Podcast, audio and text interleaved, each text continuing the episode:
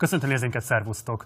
A KSL legfrissebb adatai szerint az infláció a 10%-ot súrolja, ekkora értékű gazdasági drágulást 20 éve nem látott Magyarország, de az élelmiszerek, egyes élelmiszerek ára már 15%-os drágulást is mutat az egy évvel ezelőtti árakhoz képest. Hogy pontosan milyen gazdasági folyamatok, milyen világgazdasági folyamatok állnak emögött a rekordméretű drágulás mögött, ezt fogom ma átbeszélni neki ott vendégeimmel. Itt van velem Sebők Miklós közgazdász politológus, illetve Meleg Attila közgazdász szociológus. Szervusztok, köszönjük, elfogadtatok a meghívást. Szia. Kezdjük a probléma beazonosításával. Mik azok a legfontosabb hatások, amelyek most érik a magyar gazdaságot, és amik ilyen típusú lecsapódásokat eredményeznek a lakosságnál?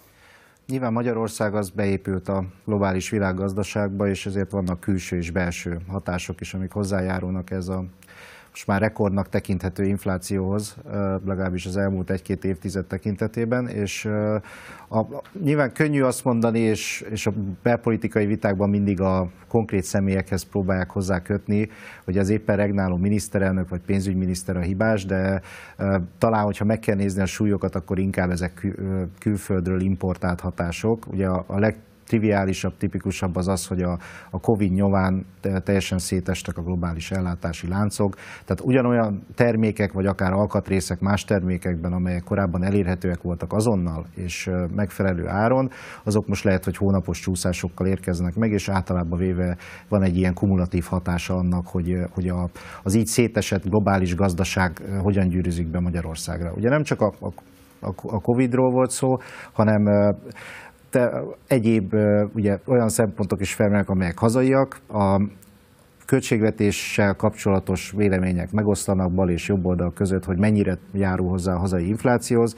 Nyilvánvalóan van egy nagy jövedelem kiáramlás, csak a, a most a választások előtt adott SZIA visszatérítés, ugye 600-700 milliárd forintos nagyságrend volt, amikor utoljára követtem, tehát ez nyilvánvalóan megjelenik a lakosságnál, az áruk nem bővülnek, több elérhető pénz vagy rendelkezésre álló jövedelem, és ez felhatja az árakat. Tehát most csak kettőt emeltem ki a sok-sok hatás közül, amihez hozzájárul. Jó, most, most meg egy értelmező kérdés, azért még engedj meg, mert hogy valóban meg szokták osztani a felelősséget, hogy mi az, ami a nemzetközi termelési viszonyokból, és mi az, ami esetlegesen az Orbán kormány politikájából következik. De hol húznád meg a hatást? Tehát mik voltak azok a lépések, amelyek egyértelműen Orbánik számlájára írhatóak, és ténylegesen hozzájárultak ahhoz, hogy ilyen mértékű drágulást tapasztalunk? Ugye, hogyha csak a gazdaságpolitikát nézzük, mert ugye vannak gazdasági folyamatok, amiket nem biztos, hogy a gazdaságpolitika közvetlenül tud irányítani. Tehát ha csak a gazdaságpolitikát nézzük, ugye a monetáris és a fiskális oldalról egyaránt vannak olyan hatások, amik ezt befolyásolják. Monetáris oldalról, hogyha nézzük, ugye a Matolcsi György fémjelezte MNB egy történelmi lazítást hajtott végre, még adott esetben olyan körülmények között is, amikor mások már behúzták volna a kéziféket, aztán amikor meg észlelték, hogy lehet, hogy már késő, akkor pedig egy elég drasztikus szigorítási hullámot hajtottak végre. Ugye a kamatemelés történt több lépcsőben, és most is zajlik, és, és más módokon is ugye szűkítették a, a, a tőlük kiáramló forrást a gazdaságba. Tehát ez, ez történt a monetáris politikai oldalon, ott lehet, hogy egy, egy kicsit elkéstek egy turnussal ahhoz képest, amit lehetett volna csinálni. A fiskális politika oldalán pedig minden választási évben ez egy közhely. Ugye van egy nagy kiáramlás, és utána érkezik egy valamilyen típusú megszorítás. Ennek vannak olyan indokolt elemei, tehát a Covid az ugye hozzájárult egy olyan költségvetési hiány emelkedéshez, amit senki nem láthatott előre, például akár egészségügyi kiadásokban, vagy, vagy a, a, az utóhatások, a gazdasági utóhatások, például a leépítések kezelése kapcsán. Tehát ezeket a fiskális politika amennyire tudja kezeli, pénzt oszt, mert mind közönségesen, ez a lehet vitatkozni, hogy kinek és hogyan osztott pénzt, és talán fogunk is róla beszélgetni, de ez egy másik olyan hatás, amihez hozzájárult, és az pedig egy hosszabb távú trend volt, hogy a magyar jövedelmek azok emelkedtek az elmúlt tíz évben, ez egy ténykérdés, és az árak pedig nem emelkedtek olyan mértékben, tehát volt egy reál bérnövekedés, és a reál bérnövekedés egy ponton túl lecsapódott szintén inflációba, de alapvetően azt gondolom, hogy ez egy inkább egy kínálat oldali infláció, és kevésbé a kereslet hajtotta fel Magyarországon. Attila, azt is kérdezem tőled, kérem, hogy reagálja a Miklós által elmondottakra, de azt is kérdezem tőled, hogy be lehet azonosítani, kik a legnagyobb vesztesei igazából ennek a drágulásnak, illetve hogy vannak-e olyan társadalmi csoportok, amelyek viszont a nyertesei?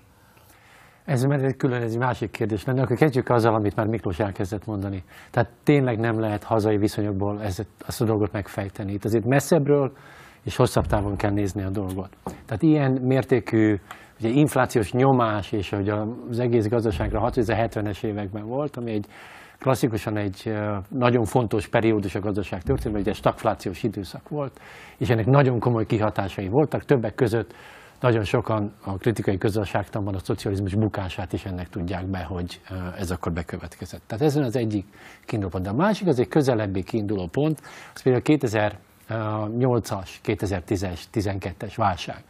Ugye ez nem volt egy klasszikus válság bizonyos szempontból, abból a szempontból, hogy a termelő kapacitásokat végül is nem takarította le a maga destruktív módján, hogy ez a kapitalizmusban szokás, hanem nagyon gyorsan ugye hihetetlen pénzpumpákat kezdtek el használni a kormányok, hihetetlen mennyiségű pénzt toltak befelé. És ugye ez egyrészt rövid távon valamire kezelte a dolgokat, tehát nem lett annyira mély a válság, amennyire mélynek indult.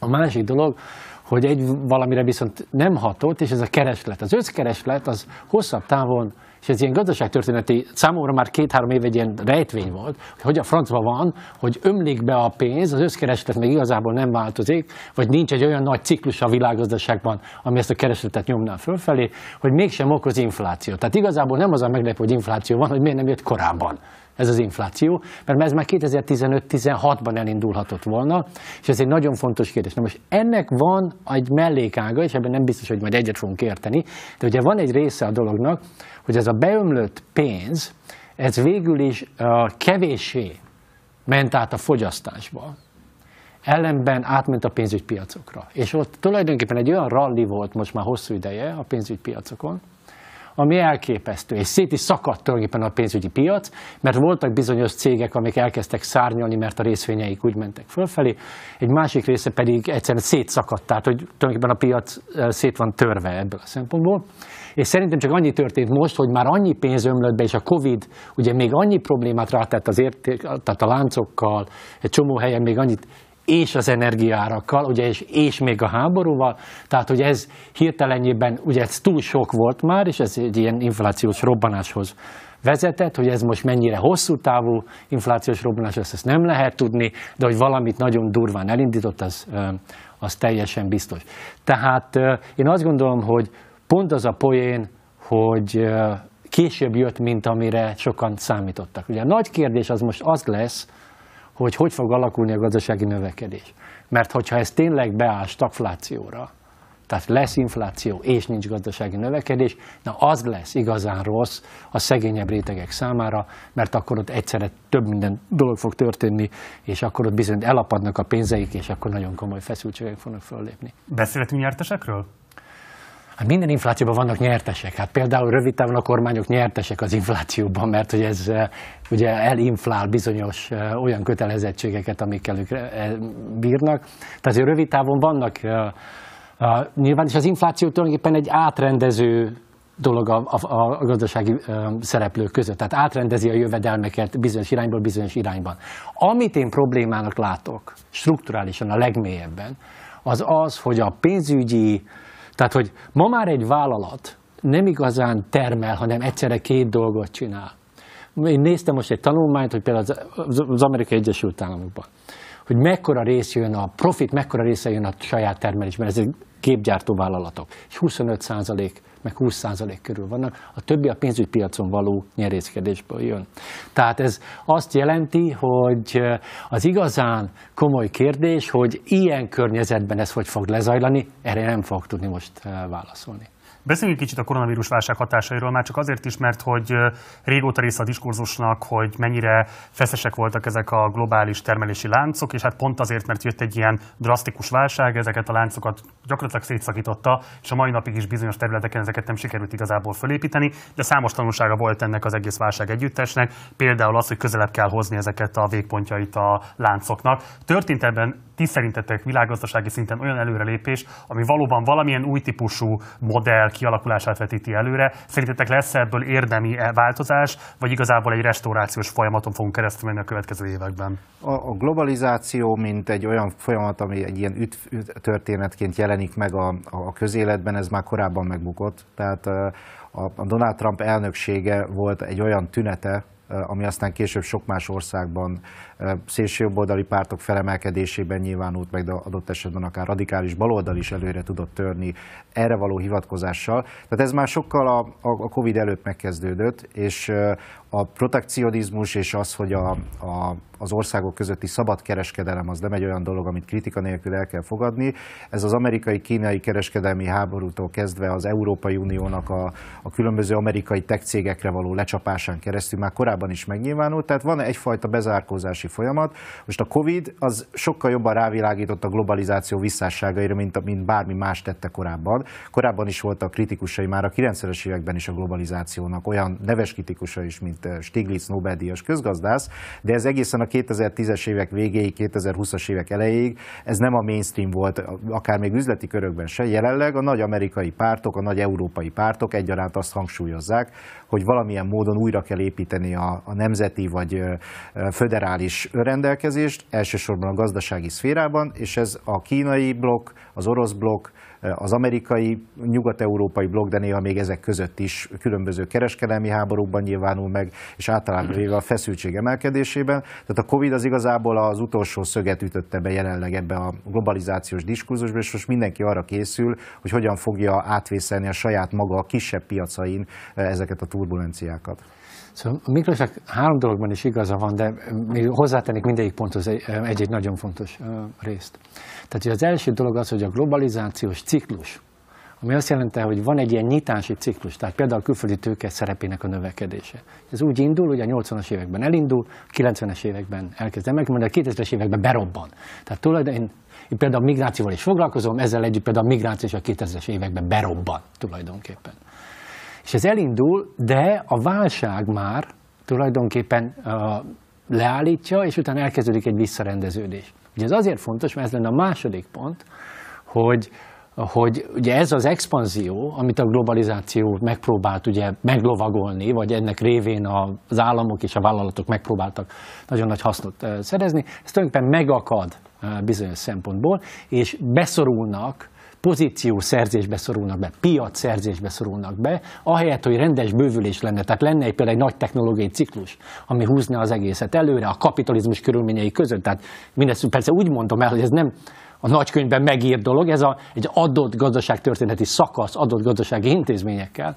Tehát, hogy, hogy ez a piacszerzés, tehát ez a blokkosodás. Ugye már száz éve nagyon szépen Buharin leírta, hogy nem lesz, soha nem lesz szuperimperializmus, hanem blokkok fognak létrejönni. Ezt úgy mondta el 14-ben, hogy lesz Ázsia blokk, lesz Európa blokk, lesz Amerika blokk, és ezek fognak egymással küzdeni. Na most, ha most ránézünk a világ a geopolitikai és geostratégiai térképére, akkor nagyjából ugyanezt, tehát azt látjuk, amit Buharin ott akkor elégészen pontosan a, a, előre jósolt, tehát hogy ez a dolog, ez most nagyon feszíti a, a dolgot. Tehát amíg nincs gazdasági növekedés, majd még egy pontot hozzátennék, hogy mennyire a gazdasági növekedés most a kulcskérdés a, a dinamika szempontjából. Az, a, tehát, hogy, hogy ez most végképp háborúvá, a, tehát még erősebb háborúvá fog átalakulni, vagy nem, ez egy komoly kérdés, és ez attól függni, hogy, hogy most a gazdasági növekedés másképpen tudják-e mutatni. Az utolsó pedig tényleg, hogy a Covid az tényleg úgy néz ki, mint egy ilyen fákja, így bele dobva a sötétbe, és elkezdtem mutatni, hogy, hogy minden recseg, ropog. Én mondom, én az emberekkel foglalkozom ebből a szempontból kevésbé a tőkével, tehát például a, a, a, a migráns munka, hogy ez hogy alakult. Ott is már ugye úgy nézett ki, hogy megszervezték az emberláncokat tulajdonképpen, tehát hogy mint a japán készletezési technika, hogy én téged csütörtöktől kedd délutánig foglak foglalkoztatni, majd utána nem foglak foglalkoztatni, mert ez a kölcsönző cég majd elvisz téged, és stb. Tehát álltak fel ezek a láncok, és a Covid más sem csinált, még megmutatta, hogy ezek a láncok nem működnek rendesen.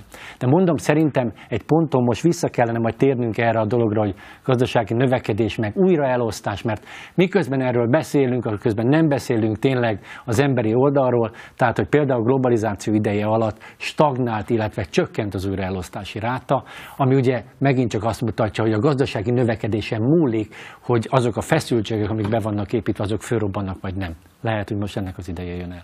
Egy kérdés elé még egy picit tágítsuk ki a, kérdés fókuszát, mert alapvetően, amikor erről a kérdésről beszélünk, akkor így az európai vagy euróatlanti világról szoktunk beszélni, és kevés szó esik igazából az úgynevezett harmadik világbeli országokról. Ott hogyan és milyen formában jelentkezik ez a típusú konfliktus? Tehát milyen típusú lecsapódása van annak, hogy a globális termelési láncokban ott adott esetben valamilyen fajta törés mutatkozik, és nincsen meg az a felvevő piac sem, ami adott esetben ezeknek a működtetője lehetne. És két egymással kicsit ellent, egymásnak kicsit ellenmondó dolgot mondanék. Az egyik, ha a nyugat válságba kerül, az nem mindig rossz az afrikai vagy a dél-amerikai gazdaságoknak. Ugye mindig egy ilyen anticiklikusan szoktak működni. Ez ugye a, a fejlődés elméletből is következik, vagy a függőség elméletből is következik. Tehát amikor a nyugat gyengélkedik, akkor nekik jobb, mert amikor a nyugat erős, akkor le tudja őket nyomni.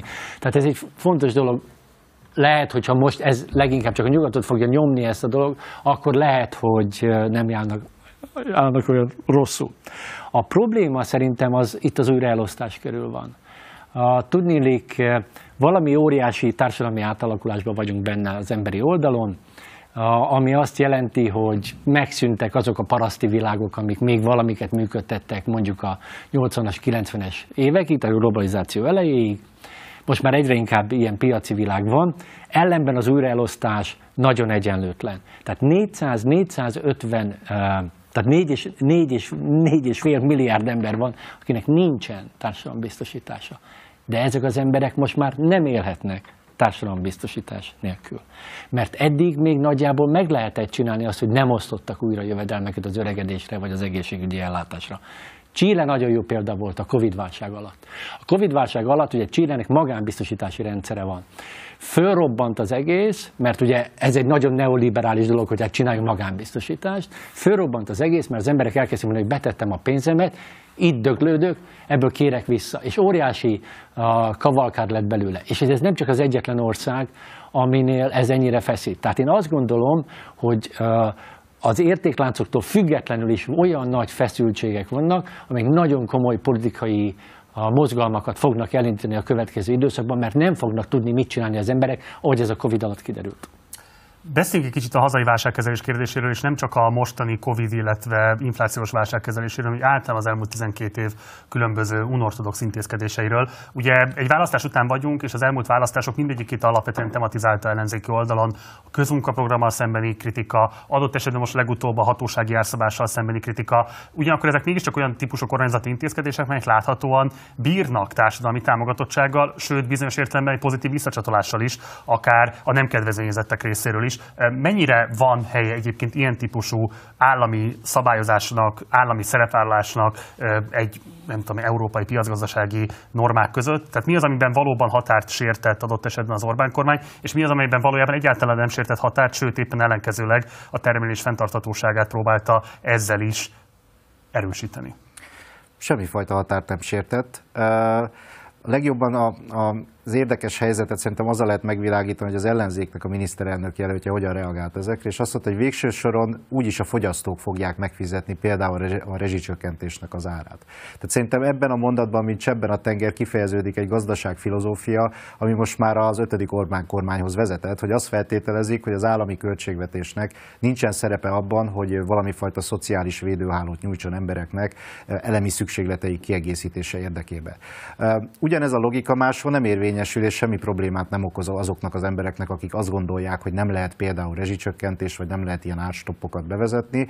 A, pusztán arra, hogy kedvezményesen utazzunk a BKV-n, MÁV-on, Volánon, arra több száz milliárd forintot költem minden évben az állam szükséglet, utazni kell, be kell menni az iskolába, be kell menni a munkahelyre. Mi a különbség a között, hogy dotáljuk azt, hogy valaki kedvezményesen 50%-kal, 61%-kal olcsóbban mehessen iskolába, mint hogy valamilyen kedvezménnyel jusson hozzá alapvető élelmiszerekhez. Tehát szerintem ez jól mutatja azt, hogy itt semmiféle határáttépés nem történt. Nyilván a konkrét eszközökön lehet vitatkozni, hogy ez mennyire egy valódi intézkedés, és mennyire egy PR, PR intézkedés. Én ott a PR oldalán állok, tehát nyilvánvaló, hogyha kiemeljük a csirkefarhátat, meg még egy-két dolgot, eznek valódi hatása nem lesz, de ez egyfelől jelzi azt a választóknak, hogy mi foglalkozunk veletek, mi látjuk azt, hogy valami probléma van. Lehet, hogy nem lehet egy totális árszabályozást bevezetni az összes árucikre, de valamilyen módon szeretnénk titeket megvédeni. Az ellenzék miniszterelnök jelöltje pedig kiállt és azt mondta, hogy neki nincsen ilyen terve.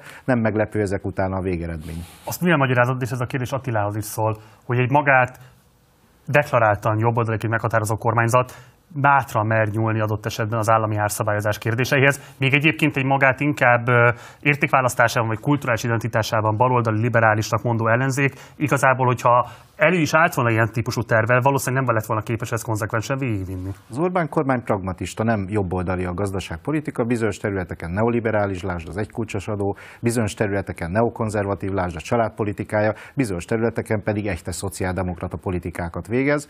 Tehát ilyen értelemben ők, ők teljesen pragmatikusan mennek előre, és elsősorban a vezélő csillaguk az a közvéleménykutatás, amiben elég komoly összegeket fektetnek, megnézik mi az, ami működik, mi az, ami nem működik, és amire azt látják, hogy népszerű, népszerű, és egyébként még belefér, akkor fölhívják Varga Mihályt, és megkérdezik, hogy Misi, ezt még ki tudjuk-e gazdálkodni. Varga Mihály feltételezem azt mondja ezekre, hogy megoldják, és utána kiemelnek valamit plakátra, és kiteszik azt a néhány látszat intézkedést, amivel valóban akarnak. De nem csak látszat intézkedés van, és ez itt a valódi tragédiája a magyar baloldalnak vagy az ellenzéknek, hogy vannak ténylegesen hatásos intézkedések, lásd a rezsicsökkentés, ami sok szempontból támadható, miért kor, korlátok nélküli, ugye semmilyen módon nem szolgálja a zöld átállás, de azért végső soron ténylegesen egy energiaár robbanás idején, mint ami most az ukrajnai háborúval végképp begyűrözik mindenhová, sorra állnak át nyugat-európai országok valamilyen rezsitámogatási rendszerre, vagy annak a kibővítésére. Tehát szerintem ez azt mutatja, hogy itt vannak, akik fordítva ülnek a lovon, és vannak, akik jól ülnek a lovon, csak lehet, hogy rossz irányba tartanak vele. Szóval itt tényleg van egy fejnállás, ez, ez, ez teljesen igaz. A fejnállás szerintem az az, hogy, hogy bizonyos politikai erők megadott okoknál fogva, tehát mind történelmen élünk, tehát semmi sem véletlen bizonyos szempontból. Szóval van egy erős szabadpiaci blokk. A szabadpiaci blokknak vannak nagyon fontos szereplői. Ebben nagyon fontos érdekek vannak, az előbb elhangzott például a szabad kereskedelem körül óriási érdekek vannak, és szerintem amiről itt szó van, az az, hogy nem lehetünk fogjai piacfundamentalista közgazdászoknak.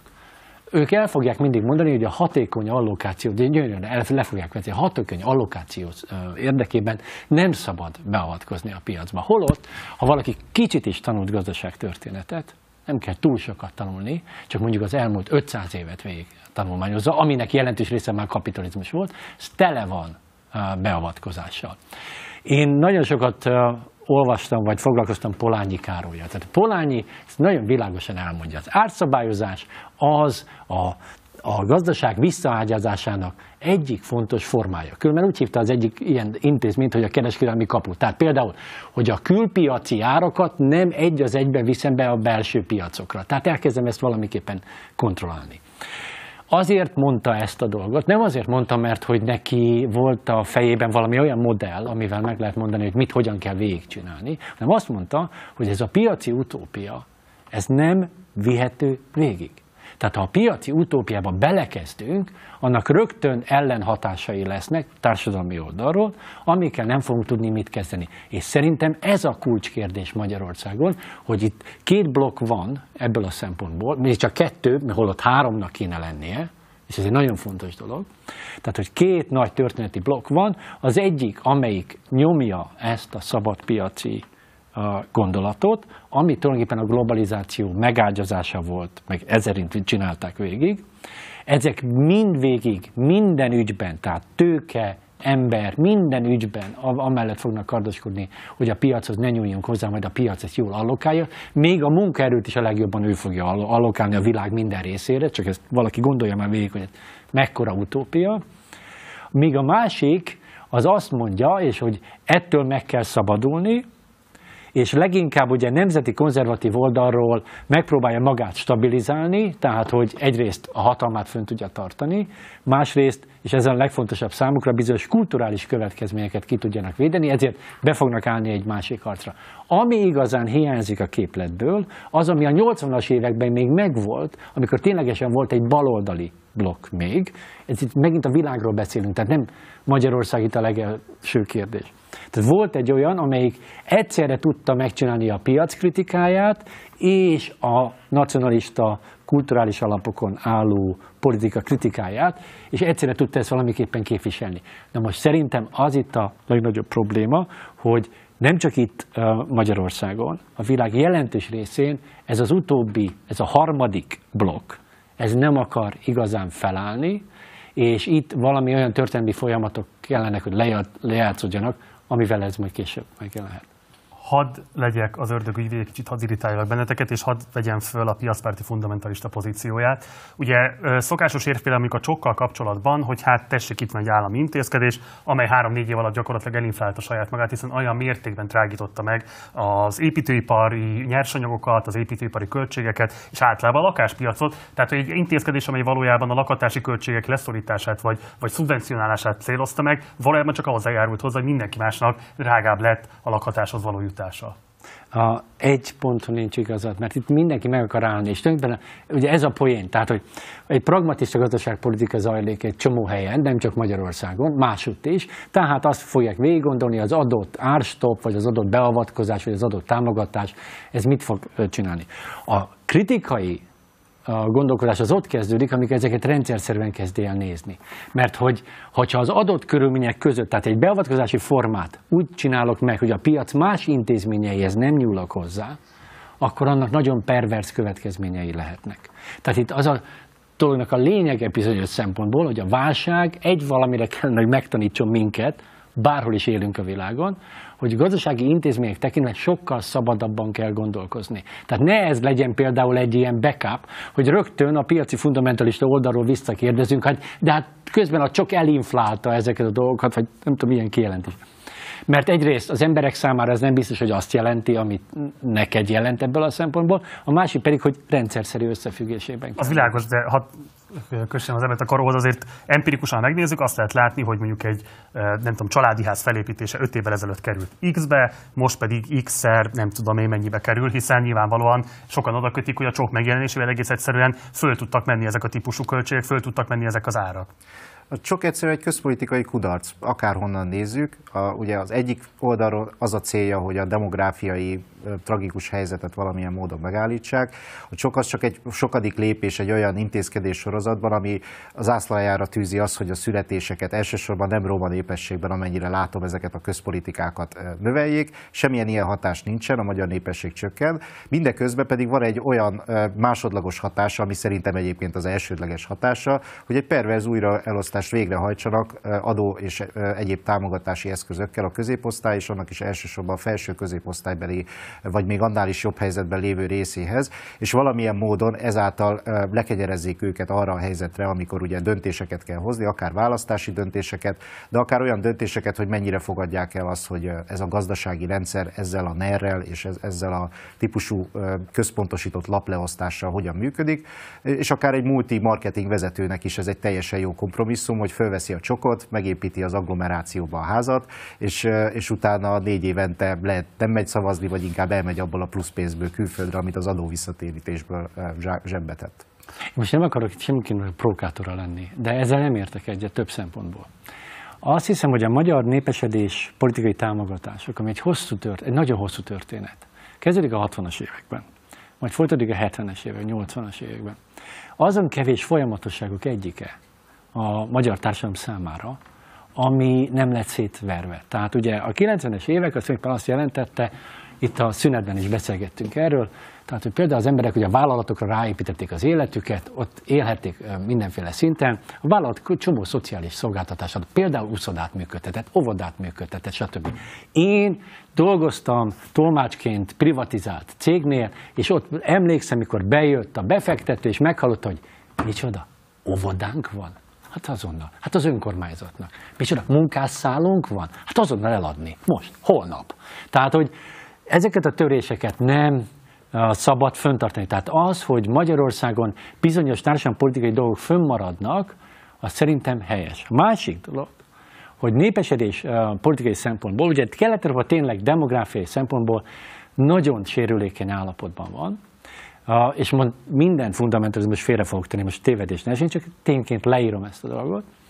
Ami azt jelenti, hogy ha népesedés politikában valamit törünk, a negatív hatás az rosszabb, mint ha nincs igazán pozitív hatás, amit erre itt most a Miklós próbált utalni. Amit én nem vagyok hajlandó elfogadni, mert bizonyos szempontból számolják, van hatás, termékenységi hatás is volt, stb. stb. Tehát, hogy de ez a, köz, ez a Vá... konkrét intézkedésre vonatkozott, igen, csak nyilván hogy... lehet bérlakásprogramot is üzemeltetni ugyanolyan nagyságrendben, és lehet, hogy annak jobb de ez, ez ugye és kapcsolat, tehát nem vagy kapcsolat van, csak és kapcsolat is van. Tehát, hogyha elkezdték ezt a, a, ezt a vonalat, ennek a visszavonása az komolyabb problémát jelentene, mint hogy föntartjuk ezeket. A, a másik része az, amiben teljesen igazad van. Ki kell egészíteni, tényleg én is mindig ezt mondtam el, minden ilyen uh, megbeszélésen, hogy a bérlakás piacra valamit kell kezdeni, mert a fiataloknak az sokkal jobb, mint hogyha mondjuk a bankok kezére toljuk be az embereket, tehát ebből a szempontból mindenképpen jobb. De van még egy dolog, amit hozzátennék. Ugye a Magyarország, tehát itt különböző kapitalizmusok vannak itt Kelet-Európában is. Tehát Magyarország egy olyan kapitalista fejlődési vonalon van rajta, Csehországhoz hasonlóan, Szlovákiához hasonlóan, ahol folyamatosan a kormányzatok megpróbálják azokat a jóléti rendszereket, amik voltak, valamilyen formában még föntartani. Tehát próbálnak újra és újra díleket kötni. Ezt nem én találtam ki, ezt beágyazott neoliberalizmusnak nevezik. Tehát itt Magyarországon is folyamatosan a kormány megpróbál újabb és újabb társadalompolitikai díleket kötni. A racionális beszélgetés ott kezdődne, és szerintem az lenne a legfontosabb, és szerintem azokat a vitákat kéne lefolytatni, hogy ezek a bizonyos jóléti egyezkedések még az adott viszonyok között is milyen társadalmi tartalommal bírnak, és hogy milyen csoportokat, milyen szempontból hogyan kellene támogatni. Tehát ahelyett, hogy ilyen eszetlen viták mennek, hogy kő, nem kő, ami egyszerűen értelmezhetetlen szakpolitikai szempontból, azt kéne végig gondolni, mit, hogyan, miért és meddig. Térjük vissza még a hatósági elszabás kérdéséhez. Ugye piacpárti közgazdászok elővetették azt, hogy ez komoly áruhiányt fog majd eredményezni. Láttok-e már ilyenre mutató tendenciákat? Ha nem, akkor mivel magyarázható, hogy ez végül mégsem következett be?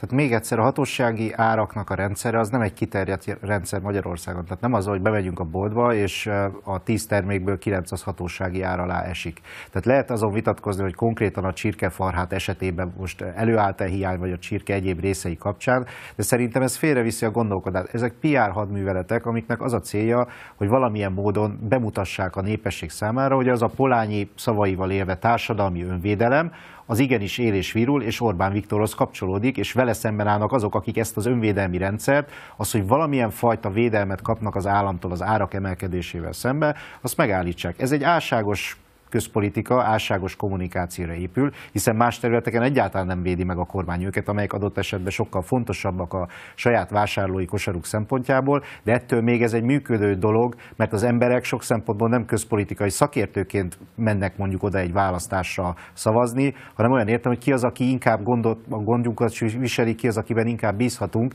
és ezeket az üzeneteket sokkal hatékonyabban küldi ezekkel a kiemelt közpolitika eszközeivel a kormány. Elméletileg elképzelhetőnek tartott, hogy az a hatósági elszabás sokkal kiterjedtebben alkalmazza az állam? Persze, tehát extrém esetekben, hogyha a, oda jut a dolog, hogy elemi szintű fennakadások vannak a, a mindennapi életben, konkrét esetekben, ott elképzelhető. De azért kevés olyan konkrét árucik van, mint az energia, akár gáz, akár olaj szempontjából, ami ilyen kiterjedten ennyi embert érint, tehát egyáltalán nem véletlen volt az, hogy a rezsicsökkentésben a, a, az energiaárakkal kapcsolatos döntések kerültek előtérbe, hiszen ez nagyon sok embert érint, könnyű kommunikálni, ráírják a számlára egy kis narancssárga dobozba, hogy mennyit spóroltál ma, hány olyan egyéb áru árucik van, amit mindenki minden nap megvesz, vagy havi szinten találkozik a számlájával. Tehát ezért is mondom, hogy itt egy, egy egyébként tiszteletre méltó közpolitikai kezdeményezés, az valójában egy PR eszköz, és ezért is nem számítok arra, hogy ez egy nagy mértékben ki akarják terjeszteni. Egyáltalán nem piacellenes a Fidesz.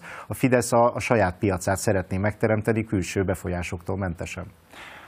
Tehát történelmi példák. Hát eh, itt ülünk Magyarországon. Hát 1990 eh, taxis blokkád. Eh, tehát ezt nem szabad elfelejteni, hogy akkor ugye az IMF sugallatára nagyon gyors tempóban kellett emelni az energiaárakat, és benzinárakat is. Ugye meg is lett, tehát tiszta polányi volt a dolog. Hát ugye az történt, hogy tulajdonképpen egy éve megpróbáltam, vagy két éve megpróbáltak ráni ma, maximálisan neoliberális gazdaságpolitikára belekezdtek a privatizációba, az árak elszabadultak, és az elkezdték az emberek jelezni, ahogy Polány is mondja, hogy hát ez nem működik, és ebből ugye lett a taxis blokkád. De mondjuk a taxis blokkád mellett én leszoktam tanítani, hogyha erről van szó, mondjuk a világ sok részén van. Tehát a benzinár az egy kulcskérdés. Például Venezuelában óriási lázadás tört ki, amikor szintén az IMF, szintén egy ilyen hétvégén megmondta, hogy már pedig akkor ennek meg kell változnia, hazament a kormányzat, bármint a, a venezuelai kormányzat hazament, bevezette, és másnap reggel ugye a magánbuszosok elkezdték fölemelni az árakat, mint a, bocsánat, most csúnya szót akartam, szóval nagyon nagy tempóban elkezdték emelni, aminek az lett a következő, hogy másnap nem tudta néhány olyan ember, aki a külvárosból ment be dolgozni a belvárosba, nem tudta kifizetni, és amikor egy ilyen buszsofőr egyszer lelökött egy ilyen asszonyt, aki nem tudta kifizetni a buszjegyet, miközben be akart menni dolgozni, akkor szemben ugye Kelet-Európában ezek az emberek leszálltak a buszról, megfordították a busz, majd még rá is, meg is föl is gyújtották, mert azt gondolták, hogy ez mégsem lehet ez így. Meg kell védelem Kelet-Európát, vagy az már inkább Ázsia, de ugye Kazaksztánban ugyanezt történt néhány hónappal ezelőtt. Ott is a, a benzinár emelkedés volt az, ami kiváltotta, hogy az utolsó gyufa volt a, a tűzön. Paradigmák fogságában ez volt a címe annak a kötetnek, amit publikáltál, amelyben alapvetően azt írtad, hogy a rendszerváltás óta a különböző és hát alapvetően baliberális kormányzatok, pártelitek hogyan kerültek fogságába annak a típusú piacpárti fundamentalista gazdaságpolitikának, ami aztán hát igen súlyos károkat okozott Magyarországnak rendszerváltás után. Itt az alapvető kérdésem az lenne, hogy most már valamelyest érintettük egy előző körben azt, hogy milyen kisiklásai voltak az ellenzéki politizálásnak a kampány alatt, hogy mi az az erő, vagy mi, mi, honnan, hova eredeztethető az a hatás, ami miatt igazából nem képes ebből a paradigmából láthatóan kimozdulni az ellenzék, most már a negyedik kétharmad után sem. Tehát, hogy miért tartja bent, mit tudja bent tartani az ellenzéket ebben a lágéban, és hogyan lehetne ebből bármilyen módon is egyébként kifele utat törniük? Azok az emberek tartják benne, akik közvetlenül nem találkoznak a választókkal, és nem felelősek nekik. A... De mitől van nekik ilyen típusú befolyásuk? Az ellenzéki pártok felismerték, hiszen ők találkoznak a választókkal, hogy Magyarországon az a típusú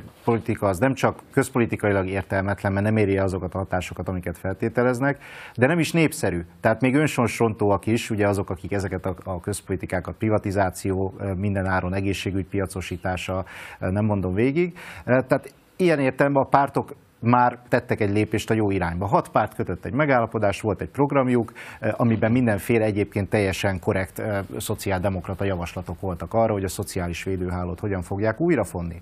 Ugye a neoliberális elitnek az a technikája 94 óta, hogy megvárják, amíg valamilyen eh, demokratikus folyamatban a jelöltek kiválasztódnak, és utána állnak mögéjük, általában véve képletesen, de most ebben a kampányban a szó szoros értelmében is, és megpróbálják azokat irányítani, akik már valamilyen demokratikus felhatalmazással rendelkeznek. Ez úgy néz ki a gyakorlatban, hogy van hat párt, annak vannak szakértői, és utána jön egy miniszterelnök jelölt, aki első körben egyébként harmadik helyezett lett az előválasztáson, tehát olyan hatalmas nagy demokratikus felhatalmazásról a közpolitikai programja esetében szerintem kérdéses beszélni. Nyilván a második fordulót megnyerte, de Gyurcsány utálat mellett valószínűleg egy karosszék is megnyerte volna, hogyha azt állítják ki Dobrev Klára ellen. Tehát ilyen értelemben ezek az elitek megvárják azt a pillanatot, amikor valaki már láthatóan győztes lesz, és akkor megpróbálják tanácsaikkal ellátni. És az, hogy miért, egyfelől sokáig azt hitték a, a politikai elitnek a részesei, hogy ezek a, a, a szakértők, tanácsadók, ezek valami fajta földön túli igazságnak a, a földi letéteményesei. Ez most már kevésbé van így elsősorban a 2008-as válság óta. Nyilvánvaló, hogy, hogy a, a legtöbb olyan általuk hangoztatott nézet az, az, az empirikusan megbukott, és a tankönyveket is lecserélték, például a nemzetközi jegybankok teljesen más csinálnak, de Magyarországra ez kicsit lassabban jut el, mint minden más, és ezért még elhitték egy ideig. Most már nem is hiszik el, de most még mindig találnak olyan hithű politikusokat, mint az adott esetben, ahogy ugye az ellenzéknek a végső közös miniszterelnök jelöltje, aki elhiszi ezeket a dolgokat, ezért oldalágról a demokratikus felhatalmazást, a hat pártot egyébként megkerülve behoztak olyan szakértőket, akik még a, ezt a fajta old school mentalitást képviselték az előbb említett kérdések kapcsán, tehát legyen szó adópolitikáról, legyen szó egészségpolitikáról, szociálpolitikáról, bármi olyan dologról, ami ilyen értelemben az emberek számára fontos. És még egy dolgot hagy mondjak, teljesen más van az ő fejükben a tekintetben, hogy mi a fontos, mint minden más ember fejébe. A, ha valaki kinyitja az ellenzéknek a, a közös gazdaságpolitikai programját, 72 oldalas a teljes közpolitikai program, ebből néhány oldal van gazdaságról. Lehet tippelni, hogy mi az az egyes számú dolog, ami az, a gazdaság az emberekért fejezetben előkerül ezt akár találós kérdésként is feltettem. Tehát vajon mi volt a közös ellenség leg, e, e, ellenzék legfontosabb mondása a tekintetben, hogy a gazdaság az emberekért hogyan fog a kormányuk alatt megnyilvánulni? Átadom a tippelés lehetőséget. ez, ez a gyönyörű, tehát hogy ennél nagyobb, uh, hogy mondjam, tehát ez hazugság. Tehát ugye, gazdaság az emberekért. Tehát egy valamit tanítunk kritikai szociológiában, hogy itt nem a gazdaság van az emberekért, hanem az emberek vannak a gazdaságért. Igen, de erre még rátesznek egy lapát az, hogy a korrupció kérdése az az, amiről úgy gondolják, hogy az szerepel első számú problémaként a, a mindennapi emberek számára. Tehát ez jól jelzi ennek az elitnek a prioritásait. Absztrakt kérdések, fontosabbak, tehát hétköznapokat nem érintő kérdések, viszem a gyereket az óvodába, nem fog érinteni a korrupció közvetlenül, a Fidesz pedig azzal kampányol, hogy rezsicsökkentés. De, de én, az, tényleg, Ez mutatja azt, hogy, az, hogy, hogy milyen mértékben tudták befolyásolni, még úgy is, hogy egyébként a hat párt már rég konszenzusra jutott ezekben a kérdésekben. De ezen nem szabad meglepődni, tehát ilyen blokknak a jelen körülmények között állnia kell. Tehát amikor a piacosodás, a globalizáció legfontosabb folyamata, tehát ez azt jelenti, hogy korábban nem piaci szférákat hódítanak meg piacszerű intézményekkel, akkor nem lehet azon csodálkozni, hogy ilyen piacpárti blokkok jelen vannak. Azon se szabad csodálkozni, hogy emögött óriási történelmi erők állnak. Azon se szabad csodálkozni, hogy ez megszüli a saját kritikáját, de ennek a kritikának különböző formái vannak. Tehát ugye az a, a, a magyarországi jobboldalnak is az előnye, hogy az a harmadik oldal az nem áll fönn, tehát ugye ott, ott vákum van, ezáltal tulajdonképpen az, amit ők megcsinálnak kritikaként, az már egészen jó azoknak is, akik tulajdonképpen nem rájuk szeretnének szavazni, mert hogy ez a másik erő, ez hiányzik. Tehát ugye az lenne a dolog lényege, hogy bizonyos dolgokat át kéne már rendesen beszélgetni, például az autoriter. Tehát, hogy ez mindig elszórakoztatom magamat. Tehát mindig az megy, hogy jaj, hát autoriter lett a kapitalizmus. Ebben nekem két bajom van. Az egyik az, hogy autoriter a kapitalizmus alapvető működési formája. Bizonyos kivételes esetekben rövidebb időkig nem az. Ah, tehát, hogy ez a, a nyugat, de nem, de nem, az, de nem csak, bocsánat, csak hogy a nyugat. Tehát a nyugat teljesen autoriter módon működtet a gyarmati világot. Ha abban valaki nekem demokráciát tud mutatni, annak gratulálni fogok. Tehát ugye egyszerűen nem igaz, hogy ez a dolog. A másik dolog, amiről megint ugye elfeledkezünk mindig beszélgetni, hogy alapvető problémák vannak a munkahelyeken. Tehát miért csodálkozunk, amikor autoriterek a munkahelyek? Akkor miért csodálkozunk, hogy autoriter politikai reflexei vannak az embereknek azon kívül? Tehát egy csomó olyan dolgot végig kellene gondolni, ahhoz, hogy politikailag is át lehessen, és szellemileg is át lehessen gondolni dolgokat, amikben mi bele se kezdtünk tulajdonképpen. Tehát én nem azon csodálkozom, hogy, hogy jobboldali liberálisok jobboldali liberális módon beszélnek, mondjuk, hogy ennyire összeállt a jobboldali és a liberális, ez mondjuk egy ez egy elgondolkoztató dolog. Meg azon se csodálkozom, hogy, hogy nacionalista jobboldal hogyan beszél, mert semmi meglepőt nem fogok találni, mert hogy például a migráció ügyében ők azt fogják mondani azt, hogy ők minden erővel tiltakoznak, ez ugye bele van kódolva bizonyos mértékig. Az igazán fontos kérdés az az, hogy a társadalmi önvédelem és a társadalmi önszerveződés miért nem történik meg más területeken. És én nem azt mondom, hogy csak az, hogy ennek lennie kell, ennek az okain is el kell gondolkozni, hogy ez miért került ekkora szélárnyékba. Visszakanyarodva egy kicsit még az ellenzék kérdéséhez, ugye az egy elég éres állítása volt Márkizai Péternek, hogy semmilyen típusú adóemelés nem tart elfogadhatónak és elképzelhetőnek. Ha lesz is több kulcsos személyi jövedelem adó, akkor maximum egy alsó kulcs, egy újabb alsó kulcs bevezetésével. Van-e itt esetleg egy olyan tabu, amit meg kéne dönteni a baloldalnak, nevezetesen, hogy egész egyszerűen nem elképzelhető baloldali közpolitika érdemi adókivetés nélkül a termelő szektorra, a kedvezményezettek felé. Meg lehet -e ezt úszni a baloldalnak, vagy sem? Minden tiszteltem a volt miniszterelnök jelölté, de ezek reakciós amerikai importtermékek. Tehát az, hogy teszünk egy, egy fogadalmat, hogy semmilyen adóemelés nem lesz, mondjuk ebben már George Herbert Walker Bush is belebukott, ő is, hogyha bárki zaj kormányra kerül, ő is belebukott volna ezekbe az ígéretekbe. Nem szabad ilyen ígéreteket tenni, nem csak azért, mert politikailag nem, nem hatékony, hanem azért is, mert nem tudhatod, hogy, hogy milyen költségvetési helyzetbe fogsz bekerülni, és milyen intézkedéseket kell meghoznod a közjó érdekében. Ez az egyik. A másik felvetésedre reagálva természetesen semmilyen tabu nem lehet a tekintetben, hogy vissza kell állítani a több kulcsos adót. Az egy kulcsos adó az egy 80-as években kitalált, egy szalvétán fölrajzolgatott közpolitikai rémálom, ami mögött az a gondolatát, hogy majd valamilyen módon az így megtermelt extra jövedelem az majd lecsorog azokhoz, akiket negatívan érint az, hogy kevesebb állami bevétel van, és ezért a, a, a közszolgáltatásokat ugye be kell vágni. Mindenki számára, aki a, nem a felső tízezerben van, az egykulcsos adó az ilyen értelemben rossz lesz, hiszen kevesebb közszolgáltatást lehet finanszírozni ezekből a, ezekből a bevételekből. Tehát összességében az, hogy ez valami fajta tabú kellene, hogy legyen akármilyen értelme, bármilyen adónak a, a növelése, az, az, az, az, az megint csak azt mutatja, hogy mennyire nem mainstream gondolkodású volt, és mennyire néhány tanácsadó által befolyásolt gondolkodású volt az ellenzéki miniszterelnök jelölt. A konkrét felvetésedre nézve, társasági adóból Magyarországon kb. 300 annyi jön be, ugye multinacionálisok, meg mindenki más, háromszor annyi pénz jön be, mint a katából, tehát a, a kisvállalkozóknak az adójából. Ez egy teljesen nonsens felállás, amikor gyakorlatilag nem fizetnek profit után adót, adót a cégek, vagy leköltségelik, vagy, vagy a megmaradó összeg az pedig olyan minimális, hogy nem lehet finanszírozni, és csodálkozunk, hogy világrekord áfa van, hiszen valamilyen módon ugye ben kell tartani, Bolyár Gábor pedig kiáll, és azt, hogy a legnagyobb haditettük a programalkotásban az volt, hogy megakadályozták az általános áfa csökkentést. Így függenek össze a dolgok. Természetesen, hogyha van egy ilyen hittétel, hogy nem lehet adót csökkenteni, akkor csak zsákutcákba fogunk bekerülni. Tehát ezzel már erről beszéltünk, tehát az újraelosztással komoly gondok vannak a globalizáció korában. Tehát egy csomó dolog csak azért működik, mert gazdaság növekedett.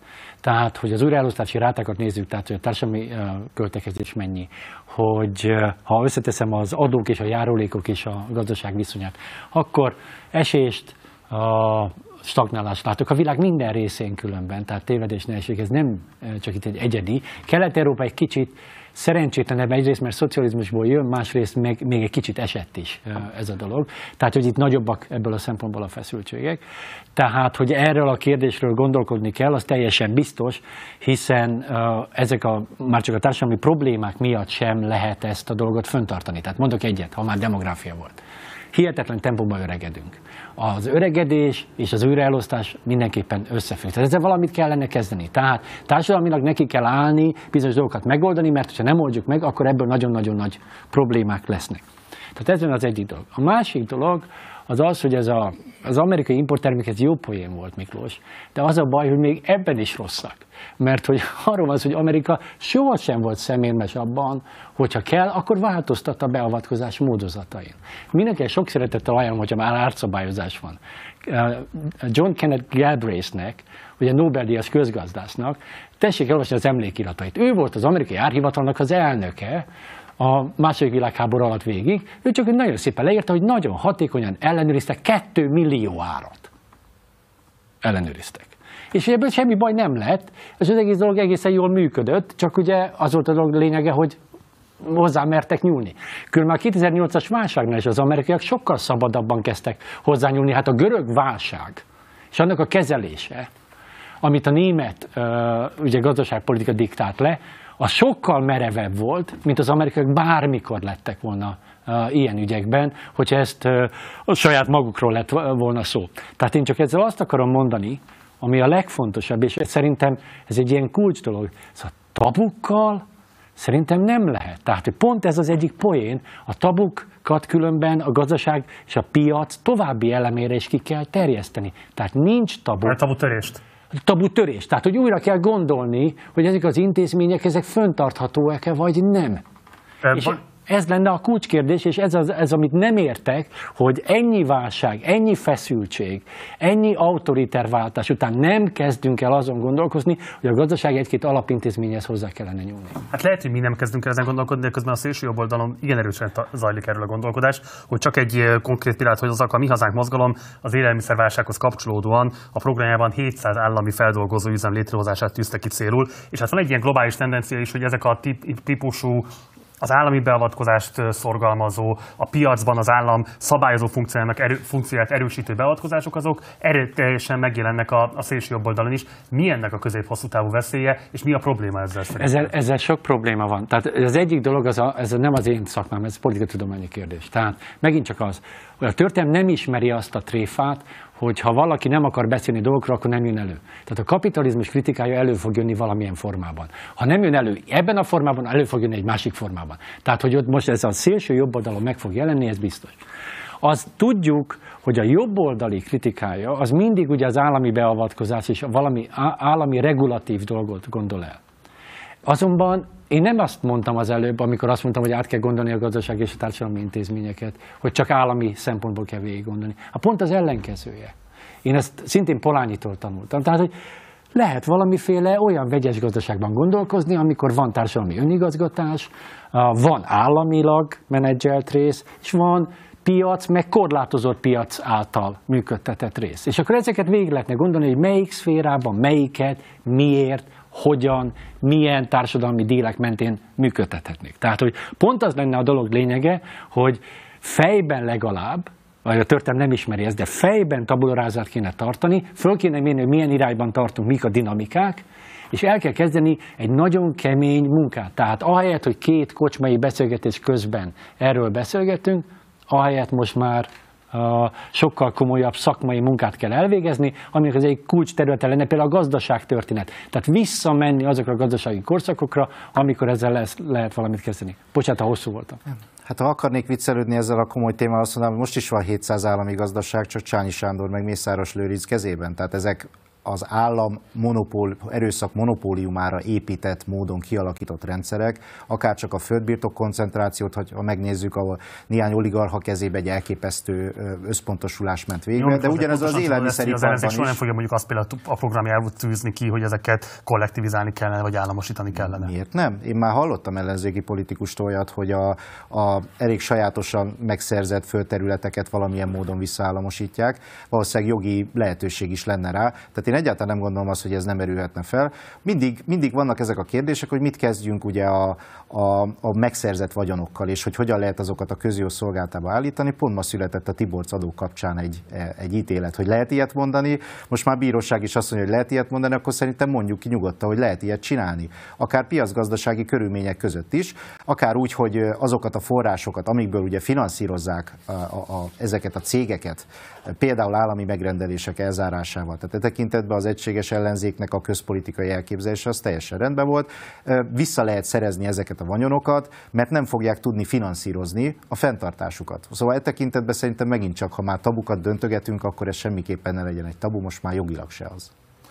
Hogyan látjátok azt a kérdéskört, mi vezetnek kifele az ellenzék számára ebből a mostani helyzetből? Ugye itt fölmerül az a kérdés, hogy támaszkodjon erőteljesebben a nemzeti tőkére, a nemzetközi tőke ellenében, mert ez mégiscsak itthon van, itthon marad meg a megtermelt javaknak a mennyisége. Adott esetben lehet, hogy lojálisabb is a munkavállaló irányába, mint egy nemzetközi multi, ami lehet, hogyha van egy nagyobb válság, akkor rögtön adébb áll és máshol építi fel a termelőegységeit. Tehát, hogy hogy látjátok, milyen típusú mozgás, vagy milyen típusú gondolkodás vezet neki az ellenzéknek abból a csapdájából, amelybe a kampány alatt lavírozta magát?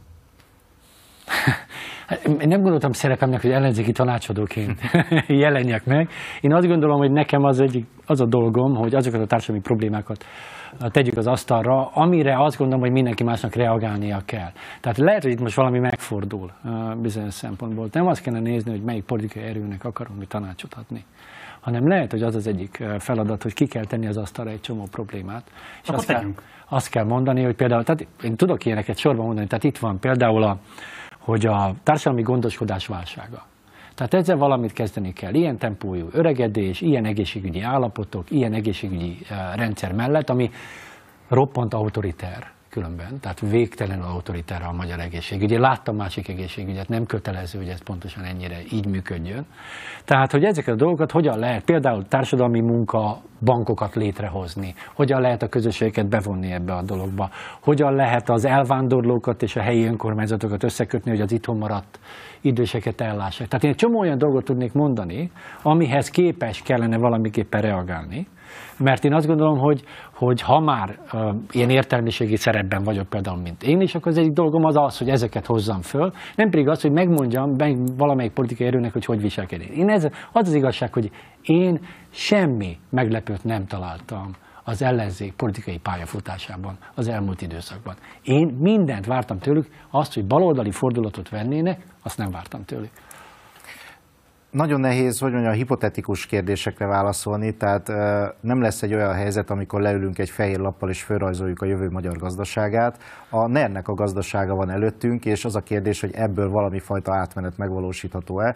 Nem tudom, hogy a ötödik Orbán kormány alakulásának a napjaiban van -e ennek értem, hogy azon filozofáljunk, hogy hogyan néz ki majd az Orbán utáni gazdasági rend Magyarországon. Hogyha olyan alapelveket kell leszögezni, akkor valószínűleg valamilyen vegyes gazdasági, a, a külső és a belső érdekeket egyensúlyban tartó, és leginkább valamilyen módon a társadalomnak az érdekeit előtérbe hozó politika lehetne az. Tehát semmiképpen nem BMW adócsökkentések, semmiképpen nem sok tízmilliárdos kisfaludi programok a saját vállalkozóinknak kamu hotelpályázatok kapcsán, hanem valami olyan közpolitika, ami a, a beszedett közösségi forrásokat valamilyen módon igazságosabban, és elsősorban leginkább rászorulók számára kedvezőbben osztja el.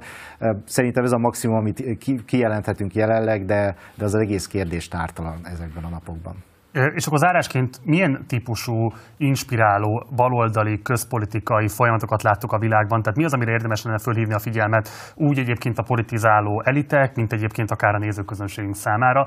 Lehet, hogy a kettő egyébként egybe is esik sok esetben. Tehát, hogy mi az, amit érdemes lenne tudatosítani magukban a baloldalinak, magukat baloldalinak való emberekben? Tehát, hogy nyilvánvalóan azok a típusú kihívások, amelyek Magyarországon érik úgy a rendszer egészét, mint mondjuk az ellenzéket, azért ezekkel máshol is találkoznak a világban különböző ellenzék ellenzéki mozgalmak, amelyek szélső jobboldali kormányzattal szemben próbálják magukat valamilyen módon pozícionálni. Tehát ez pusztán csak a gondolat bátorságának a kérdése, pusztán csak egy ilyen tabu döntő bátorságnak a kérdése, vagy pedig érdemes lenne adott esetben a politikai fantáziával is kezdeni valamit, tehát érdemes volna esetleg sokkal többet tanulmányozni bizonyos típusú közpolitikai folyamatokat, akár a múltból, akár kortás folyamatokat. Tehát, hogy azt kérem tőletek, hogy abban tegyetek valamilyen javaslatot zárásként, hogy hova érdemes figyelni annak, aki azt akarja most megvizsgálni, hogy hogyan lehet baloldali politikát csinálni, érdemi elmozdulással attól a tőkebarát politikától, ami Magyarországot most hát láthatóan konszenzuálisan jellemzi, hiszen a kormánypárt ezt csinálja, az ellenzék pedig csak szerette volna csinálni, de hát nem csinálhatja. Mondok egy pozitív meg egy negatív példát. A pozitív példa szerintem az alapjövedelem. A, hogyha megnézzük azt, hogy milyen irányba tart a, a, a munkaerőpiac, elsősorban az automatizáció, de általában véve a szakosodás következményeképpen.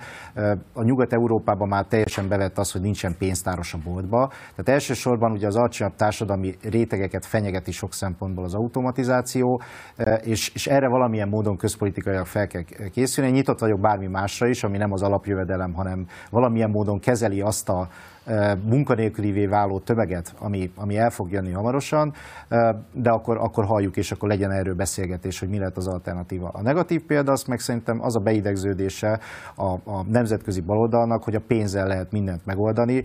Ugye Amerikában a, a Biden kormány az most már sokadik hullámba próbál még több pénzt osztogatni, a felét ellopják, a másik felét adott esetben el se fogadják, a harmadik felét, hogyha lehet ilyet mondani, az pedig nem hatékonyan használják fel, tehát nem feltétlenül feltétlenül azokhoz jut el, akikhez el kell jutnia. Korábban említetted a pénzügyi piacok felemelkedését a válság idején. Rengetegen megkapták a csekket az államtól, és azonnali hatállyal elköltötték a Robinhood applikációban, és részvényeket vásároltak benne. Tehát pusztán a pénzzel azáltal, hogy még nagyobb állam lesz, még, eh, még nagyobb újraelosztás, nem fogjuk megoldani a problémákat, de az az állítás, hogy viszont az állam az akadály, vagy valamilyen módon az újraelosztás az eh, eh, nehezítené a, a helyes közpolitikai célok elérését, az pedig nyilvánvalóan egy hamis állítás választás? Ez egy eh, nagyon fontos kérdés, eh, különben, hogy tényleg milyen irányban nézünk. Én próbálok két ellentétes irányt mondani. Az egyik, a, tényleg a történelem az egyetlen laboratórium a társadalomtudománynak. Tehát nem, egyszerűen nem tudunk másikat.